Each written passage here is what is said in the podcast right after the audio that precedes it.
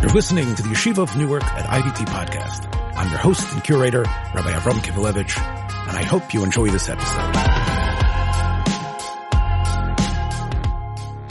I know you're waiting for our tagline, 40 years of It's coming. But first, you've heard me on this platform touting NRS, a great company whose many dedicated employees I get to see in action. NRS Pay has recently launched its new cost-cutting program called Cash Discount. The way it works is any vendor using NRS Pay Cash Discount has their sale register tabulating automatically a dual pricing, which offers customers a choice of a cash payment, which could result in an up to 4% discount over swiping their card. If your business meets the $18,000 a month threshold, there's absolutely no monthly fee to incur. NRS Pay cash discount makes it less expensive to accept credit cards, so you'll save money while helping your customers save at the same time. NRS is offering a time-limited deal right now on this state-of-the-art system.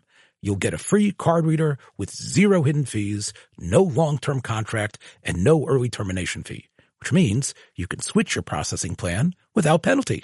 NRS Pay is a proud part of the IDT Corporation that I've been associated with for over 10 years and has integrity built into its corporate DNA. I know its founder, its officers, and salespeople, and they truly stand by their product and will help you with live stateside-based customer service on any issue or question. Check nrspay.com for more information or call 833-289-2767.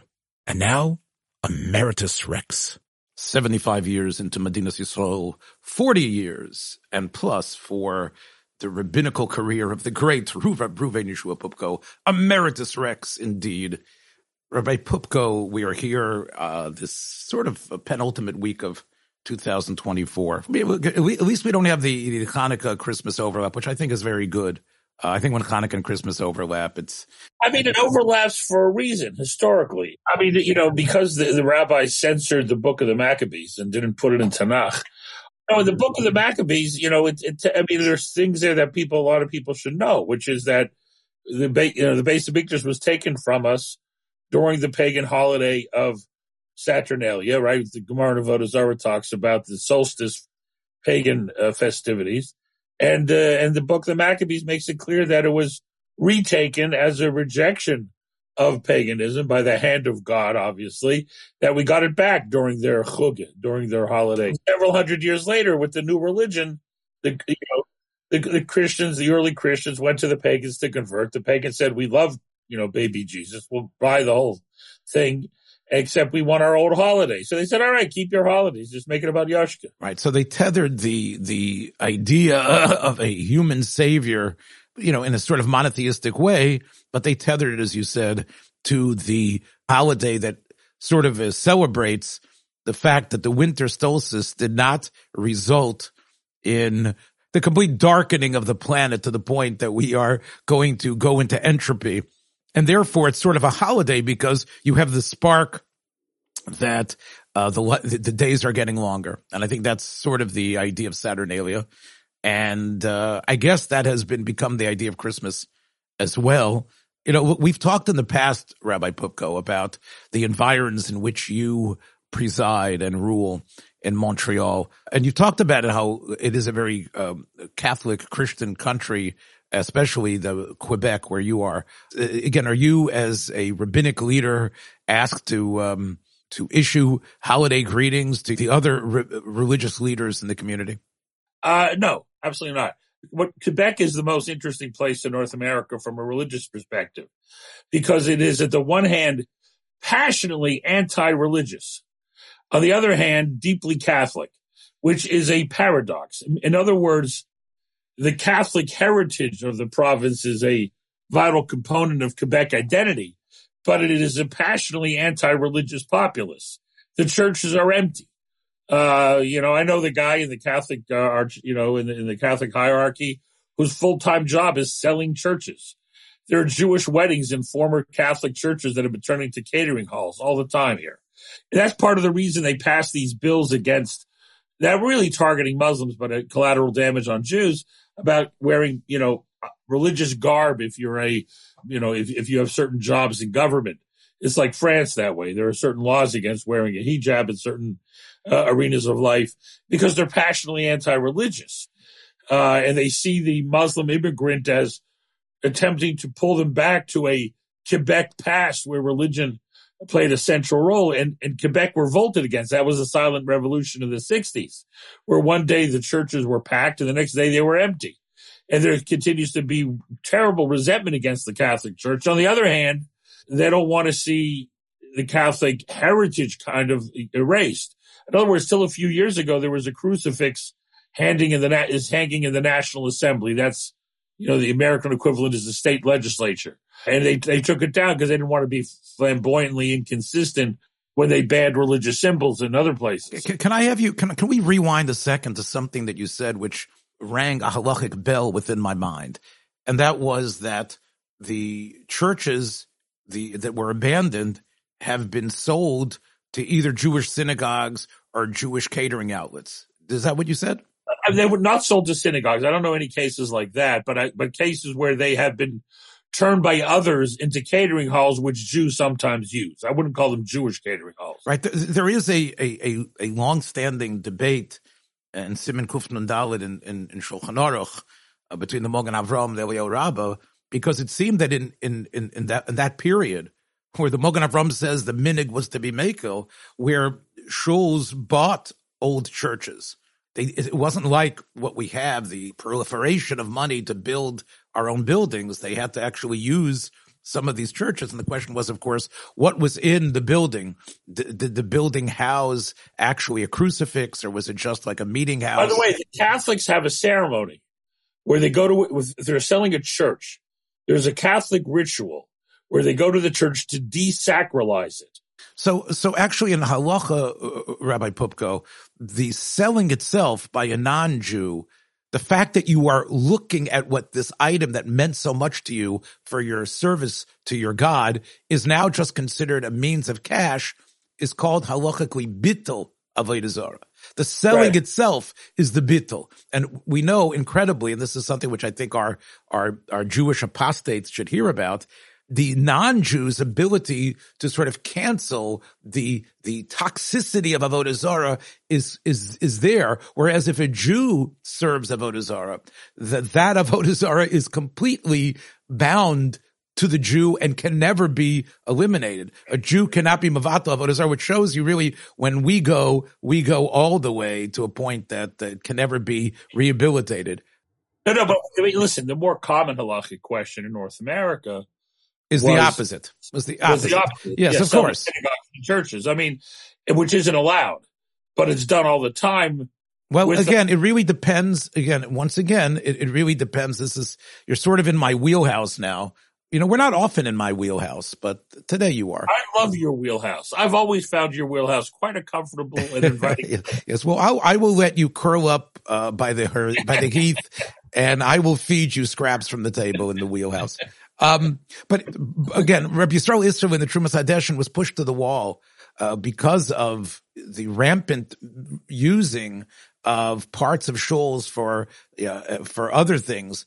And what he came up with was this idea that many of the shuls that were built especially as you know, the ones in Chutz La'aretz were built on a Tanai, and therefore, even if they didn't say that when they built it, so they would be able to sell even to a church. An interesting case that I think the the the Maram uh, of Lublin was involved in, where the Jews had their shul outside of the city gates and then they were finally given more of a citizenship and they were able to come back in.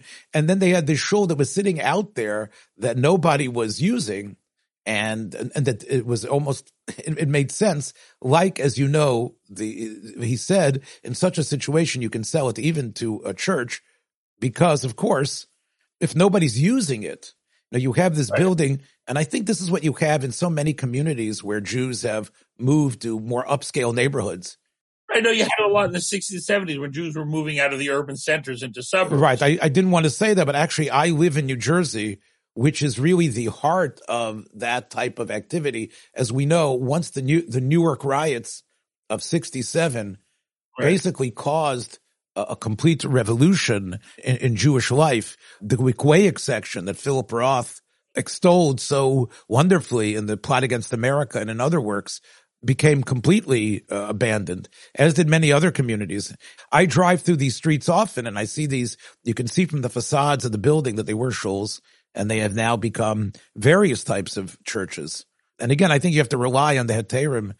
Well, in my limited experience in this matter, because um, it, what I've noticed is that shuls in Montreal in the old neighborhood that have become churches is to avoid problems of halachic nature they wouldn't directly sell to the church. They would sell it to the bank and the bank would sell to the church. They would always, you know, that, that's the kind of thing that would happen.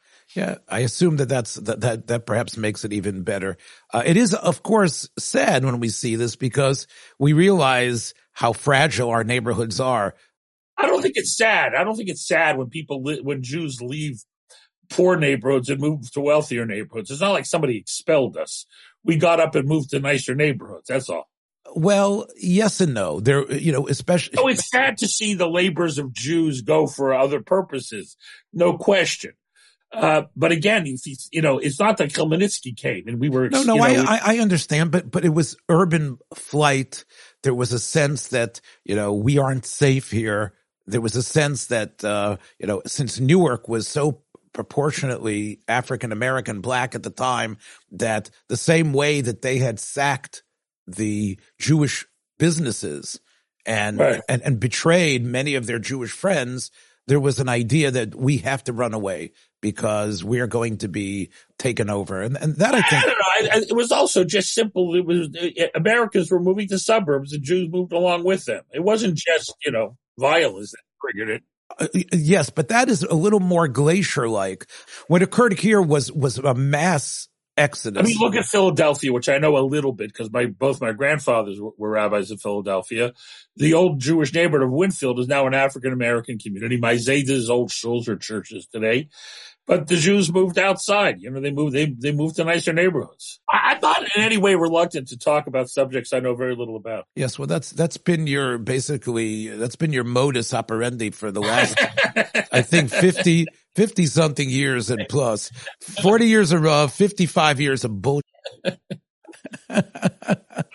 but you know, again, we talk about we talk about obviously the, and this is a time really to talk about the interrelationship between Jews and Christians. I'll tell you what what what what really gets my gourd, and maybe we can use this to talk about what's happening today in the world. You know, I noticed that although there was clearly a hesitancy, uh, although we talked about the Hanukkah party last week um, there was a hesitancy for Jews to to light uh, Chanukiot publicly. There was, of course, a number of Chanukiot that were defaced in various places. In Williamsburg, Virginia, they said we're not putting one up. Some places in Vermont, they they they draped a Palestinian flag. Again, my, my point is though, America, although it's so multicultural and so diverse, every single thing you turn to, even in this multicultural, diverse, liberal country, there's no problem about Christmas, Christmas, Christian. I, am in no way troubled by it. I don't know why. I know it bothers people. It doesn't bother me at all. But I'm saying it's almost, it should be like a relic, considering how we don't want to step on any transgender person's toes. And yet we, we bombard the airwaves with Christmas carols, Christmas songs, Christmas movies, Christmas. Every single radio station talks about uh, Christmas and Christianity. It's almost like, okay, uh, don't they realize you have the, the Islamic population, the population that are agnostics? Forget about the small percentage of, of Jews and others. There's no need to apologize at all for the complete Christian soaking in the Christian hot lava.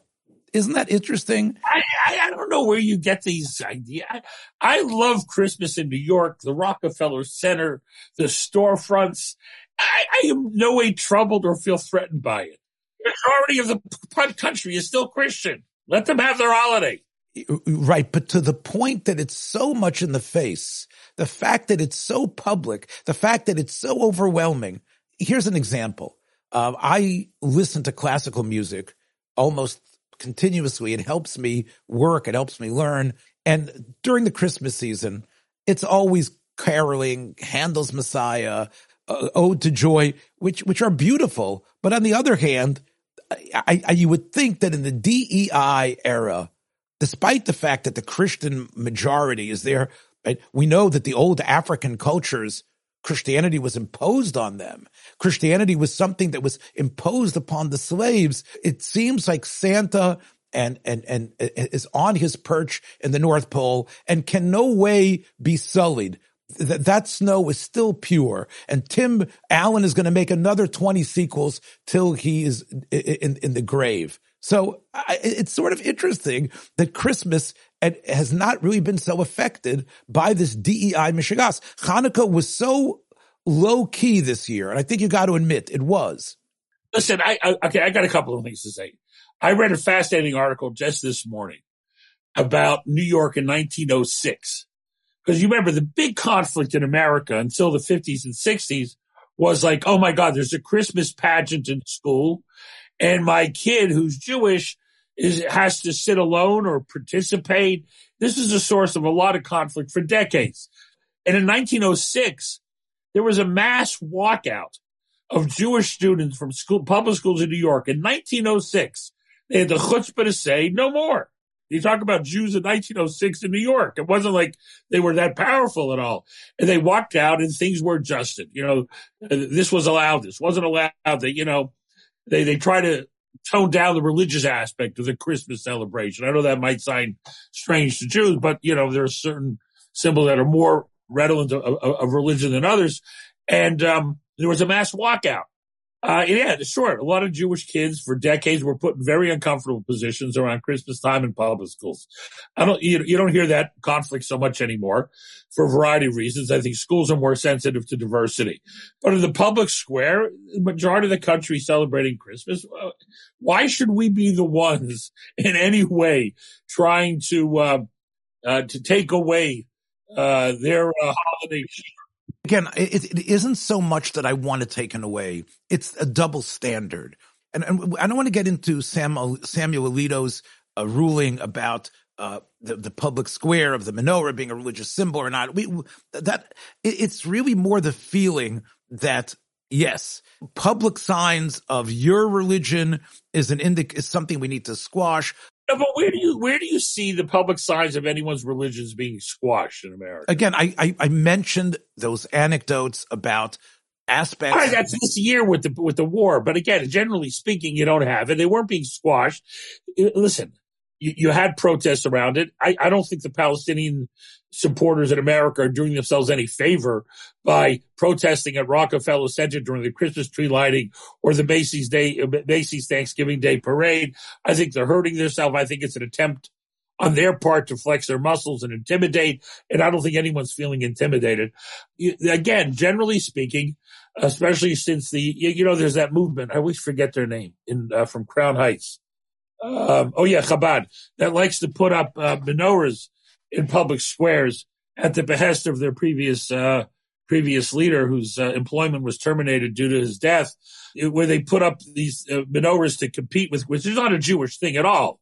I mean, we all know what Shulchan Aruch says. Pirsumei nisa today uh, is in the B'nai Bayis, is for your house. And I mean, this whole idea of putting in the public square is, a, you know, is certainly not, not, not, not a traditionally Jewish uh, thing to do. But all right, they do it. You know, it's, pretty harmless. But but but I, don't think we should be in, perceived at all as competing. The DEI attack can be made very solidly about Christianity and its history, and it's interesting how that the I think the universalistic sort of like I wouldn't call it dumbing down, but the sort of humanistic way of viewing Christmas, I think allows it to to to have a, a, certain currency everywhere because yeah, it's about goodwill. It's about being nice. It's about giving, giving donations and obviously things that come from inherent Jewish morality. You know, let, let's move from, from life here in, you know, around Christmas to life in Eretz Yisrael where there's always a, a tendency on, on, on the part of the news services uh, to overstate the significance of of bad stories, as we know that otherwise people don't tune into the news. But there have been a number of of incidents lately of Israeli soldiers sort of showing a lack of discipline. Obviously, they are engaged in a terrible battle, a war where their friends are dying, and it's horrible. And yet, uh, there have been behaviors, whether it's in Gaza or in the West Bank, that have really not reflected well on the discipline of the IDF. I, I, let me let me address two of them. One of them was the heartbreaking tragedy that, you know, the more you think about it, it just filled with sadness to those those poor hostages who managed to survive 70 days uh, in captivity, who were then killed by their own soldiers. Uh, in a horrible, horrible incident a few days ago. And apparently there was a miscommunication or lack of communication between two different units. And uh, you have a bunch of young people, young men, who are forced to be in the worst place in the world. And all of our hearts should break for each and every soldier, you know, our, that our boys have to be in Gaza under horrendous circumstances where people popping out of buildings and tunnels. And of course, you're scared and you're nervous and your fingers on the trigger. And if Al Tadanes was written for anything, it was written for this moment, right? We, we can't judge. Nobody who hasn't served can't judge. There are also some mitigating factors that aren't being publicized. There were apparently incidents of Hamas fighters pretending to surrender, waving white flags, who, who then who, then tried to attack soldiers. So again, I, I, I don't. N- nobody who, who wasn't there can can judge this, but it's just a heartbreaking situation. The other incident, which is where uh, it was in Jenin, and there was some sort of military actions that were being taken. You can hear the gunshots outside, and uh, a couple of soldiers entered this mosque. And uh, clearly, a Sephardi went to the, I guess it's called the mezzanine, the microphone that is used to call to prayers and you know basically uh, did the uh, the Yom Kippur Nusach of Shema Yisrael Hashem Elokeinu Hashem Echad and um, Hashem Elokim. So so this was sort of like a very playful, I guess, tasteless display. Okay, let, let's let's, let's remember the Israeli cabinet did not have a meeting and vote and decide to sing Shema in a mosque. Okay. That's not what happened here. Yeah. Israeli soldiers in the midst of a 60 hour battle in the, in the, in the, in the back alleys of Jenin. Uh, one of them, they, they, they were in a mosque and one of them started singing and other people, you know, joined in. This was not a thoughtful decision or a policy, right? This is the exuberance and recklessness of youth and uh, who are put in a terrible position of having to be in a horrible place, undertaking a task ultimately for the defense of the state of Israel and the Jewish people. Yeah, all right, maybe they did something wrong. Maybe they breached a religious etiquette, but the mosque wasn't burnt down. The mosque wasn't desecrated. They sang a song. I mean, you know, uh, yeah, it'd be better if if they hadn't done it. Probably. I mean, you know, nobody needs images of of, of Jewish kids, you know, looking like they're engaged in, a, in, a, in an act of religious supremacism. No, no, no, nobody needs to see that. However, you know, let's keep it in context. No, no, obviously, but we know that double standard is in effect. Let's also say how the the IDF issues a statement immediately condemning it, and there will be disciplinary action taken. And let's give the kudos to Rabbi Yitzchak Yosef, who penned the letter immediately on Zos Chanukah uh, about this action and others like it that he says that really, and he says, Ein kan but we all know how these incidents that are become part of in social media will be used, exploited to the point there's going to be made a, a comparison between them and showing them, eh, you have here and you have there. Rabbi Yitzchak Yosef condemned it and he said it shouldn't happen, and especially as it endangers lives. And what we need to do is be on our super best squeaky clean behavior. But as you're right, you're talking about 450,000 soldiers, and to expect all of them to align to that sort of discipline is almost impossible. I, I, we have to have a bit of nuance here. I think there were a lot of videos coming out of Gaza where people were lighting Hanukkah candles, putting up mezuzahs, some idiot even sang, uh, hang a, hung a Chabad house sign on a place in Gaza. I mean, Israel is not a public relations project for American Jews. Israel is a sovereign country. And it's there to just, first and foremost, has to secure the lives and future of its own citizens. And, and, but however, when you're trying to draw a contrast between yourself as an enlightened modern state versus medieval religious radicals, I'm not sure it helps the cause by having the war in any way perceived as having a religious overtone from our from our side. Listen, Israel's not on a religious crusade in Gaza. Israel is on a military uh, in a military battle simply to make sure that what happened on October 7th won't be replicated. That's it. Besides these sort of like going into mosques and as you called it very accurately that can be perceived as religious triumphalism, there's also been a number of sort of ugly images of the Hamas terrorists in their skivvies, you know, completely submissive that Israeli soldiers have allowed into their social media. And, and again, this also is clearly behavior that, that I'm sure the IDF has condemned. The question is, can they get it in line? Again, as much as we love these kids and we cry for them and we know how wonderful they are, is it possible in, in, in, in, the mindset that they have to turn them into the yes, sir, how high, sir Marine that only knows discipline? We're talking about reservists who, who, who have spent 15 years sitting, you know, wherever they were in nightclubs or their, in their kiddush clubs in, in, in, in, Ramat Beit or in Tel Aviv or wherever they are. Can we expect them to now all, you know, become military regulars?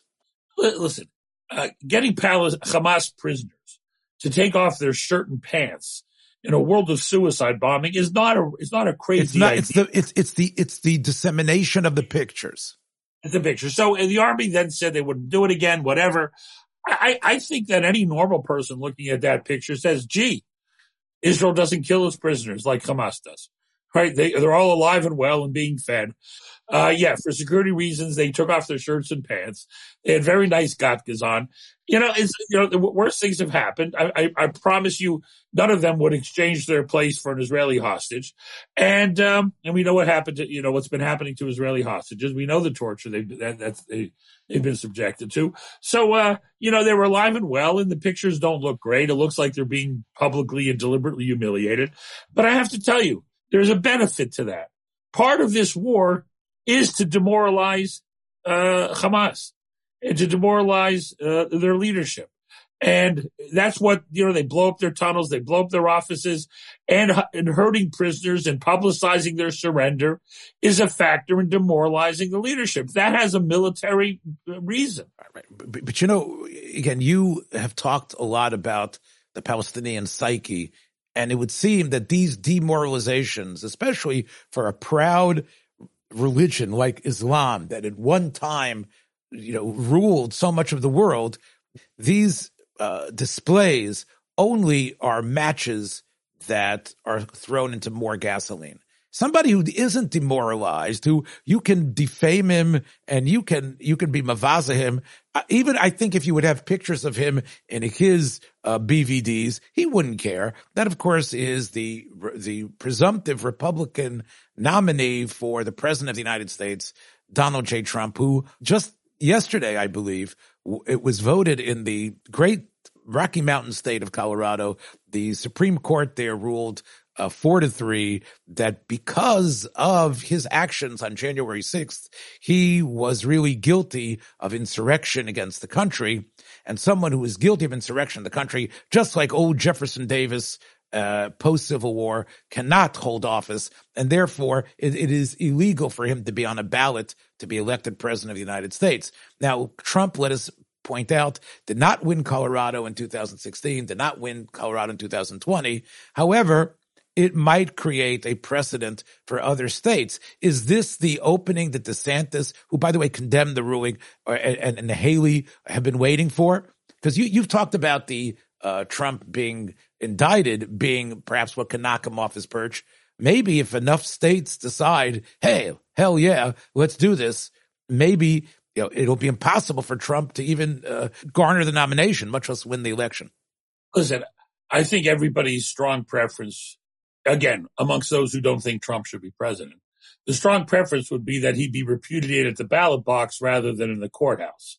And if he's only, if he, if he loses only because of court actions and court rulings, that will certainly leave his supporters uh, aggrieved in a very, very, uh, uh, serious way. And who knows what that will lead to. Was was uh, January sixth an insurrection? Was it just a mob? I remember watching TV that day. I would not have called it an insurrection. I, I don't think it was an attempted coup. I think it was an attempt to impede, you know, the, uh, the orderly transfer of power. I don't know if that, you know, rises to the threshold of an insurrection. Right, and and I think Trump's statements were basically pariv, if you'll pardon that expression, enough that in a court of law, with there's a presumption of innocence, it would be hard to prove that he was actually calling for anything except let's march there. I, I, I think, I mean, listen, to try to figure out Trump's brain is obviously a difficult task, but I think what he wanted to see was a mass demonstration to pressure people like Mike Pence, you know, not, not, not to do what they were uh, assigned by the Constitution to do. Uh, I think it was a pressure tactic. And I think it was an attempt, yes, to disrupt the orderly transfer of power. There was violence that day. Um, if you remember watching TV that day, most of the images were people walking quietly through the Capitol, right? I mean, once they were inside, outside was terrible. I mean, to call these guys an insurrectionists is certainly to, you know, give them too much credit almost. Yeah, I, I guess my point is, is that you know Trump will obviously will, will probably fight this. I heard his uh, campaign spokesman uh, Daniel Chang say that this was going to clearly go to the Supreme Court, where they would right. where they would overrule things. The question is, you know, it, it, the the polls, and again, we know how terribly fickle these polls are, but they they actually show him winning. Uh, Biden, uh, we talked about him last week. Let's talk about him again the New York Times publicized a poll that they were involved in, in creating, which shows that many people in the country, I forgot what the percentage is, are dissatisfied with Biden's handling of international affairs, specifically the Israel Gaza war, where it sounds like a, a, a majority of the country is not happy with the way Biden is involved in it. Uh, there was an article in Haaretz that speculated that perhaps the, it's it runs so deep that it could perhaps cost him the the the reelection. I want to tell you something. That poll, I read the poll, I read the article. It, to me, the headline was extraordinarily unfair for the following reasons. Number one, whenever you do a poll like that and you don't like a president, right, and, and Biden is way down in the polls, you ask the country how he's handling anything. They'll say they don't like it because he's unpopular. Number two, if you look at the uh, deep in the article, if you actually get past the headline of the first couple of paragraphs, it also makes it clear that almost no one in America is going to vote for or against Biden because of his handling of Israel, uh, of Israel's efforts in Gaza. Right? It's, it's 1% amongst most, amongst the young, it's 3%, even amongst the, you know, the, the famously anti-Israel youth. It's only 3% are going to vote on this issue. People are voting on immigration. People are voting on uh, uh, on inflation. People are not voting on on Israel versus Hamas. That's not what they're voting on. So it's a it was an outlandishly misleading headline in, in, in terms of imparting to that poll great consequence. So I, yes, I think you, you know, there's a, there's a legitimate argument to be made that this could harm Biden in Michigan, right? Because there's a very large Arab population and with the the narrow margins of the last two elections, any one state can certainly uh, be decisive. But um, I think by the time the election rolls around, it's not going to be an important issue. So let's talk about your other, uh, another favorite villain of yours, which is the mastermind of so many wins in the National Football League. He could be called the greatest coach of all time. I know you you are uh, you are trying to resurrect, exhume the bones of Chuck Noll at this point. But let's talk about Mr. Bill, I guess William Belichick, who uh, has guided the the New England Patriots to so many Super Bowls, and yet it seems now sounds like this is Bill's swan song. I, listen, Belichick is you know has always been a satanic force. Uh, he's benefited, uh, you know, from using dark powers of the Sitra. And uh, he's been a criminal his whole career. He's a cheater and a liar. And he's finally being exposed uh, for what he is. That's all. Belichick was the ultimate uh, planner. Dave Moranis wrote a book about Belichick, and it talked about how he planned the incredible upset for of the St. Louis Rams. He he he re, he realized that it was not Kurt Warner with his sort of magical abilities to throw the ball around that needed to be stopped. It was that that that touchdown machine, that all-purpose incredible one, Marshall Faulk. And he recognized that if he can stop Faulk, he was able to win the game. And with a, you know, a sort of an unsung, unknown quarterback at the time, although he was having a, a very, very interesting season, Tom Brady, he was able in the last second to kick that field goal to beat the Rams amazingly. And, and I think that, you know, Belichick Belichick in his in, in, his career has seen things. He has understood things. I think we, we we could mourn over the fact that everybody, even the greatest, have to sometime uh, retire. And uh, I, I, I am so happy about his defeat and public humiliation. That's the only saving grace of this football season is watching Belichick be humiliated and defeated. And and I think what what it also underscores, and I guess this is a a way we could perhaps give ourselves a pat on the back that there's something about that tandem that creates magic. The tandem of, of, of, of, a person who gets the way you think, who's able to, like Bart Starr and Vince Lombardi of old, and took it even straighter. You know, Brady and Belichick somehow, as you call them, of course, you know, uh, Satan and, and Mephistopheles uh, together, but they were able to work together. And I think that really shows you that genius is not a work on its own. You know, there there needs to be Moshe Aaron, there needs to be Rabbi Poupko and myself, your humble, your humble interlocutor in order to get these programs to work. So take care, my friends. We let us extol the, the, the greatness of teamwork in combination, of course, to, to all successes. Take care, everybody. We'll see you next time. Be well. Thank you so much for listening to this episode. I hope you liked what you heard. If you did, please take a moment to share this or any of the many episodes available on our platform with friends in order to help grow our community. Until next time, shalom.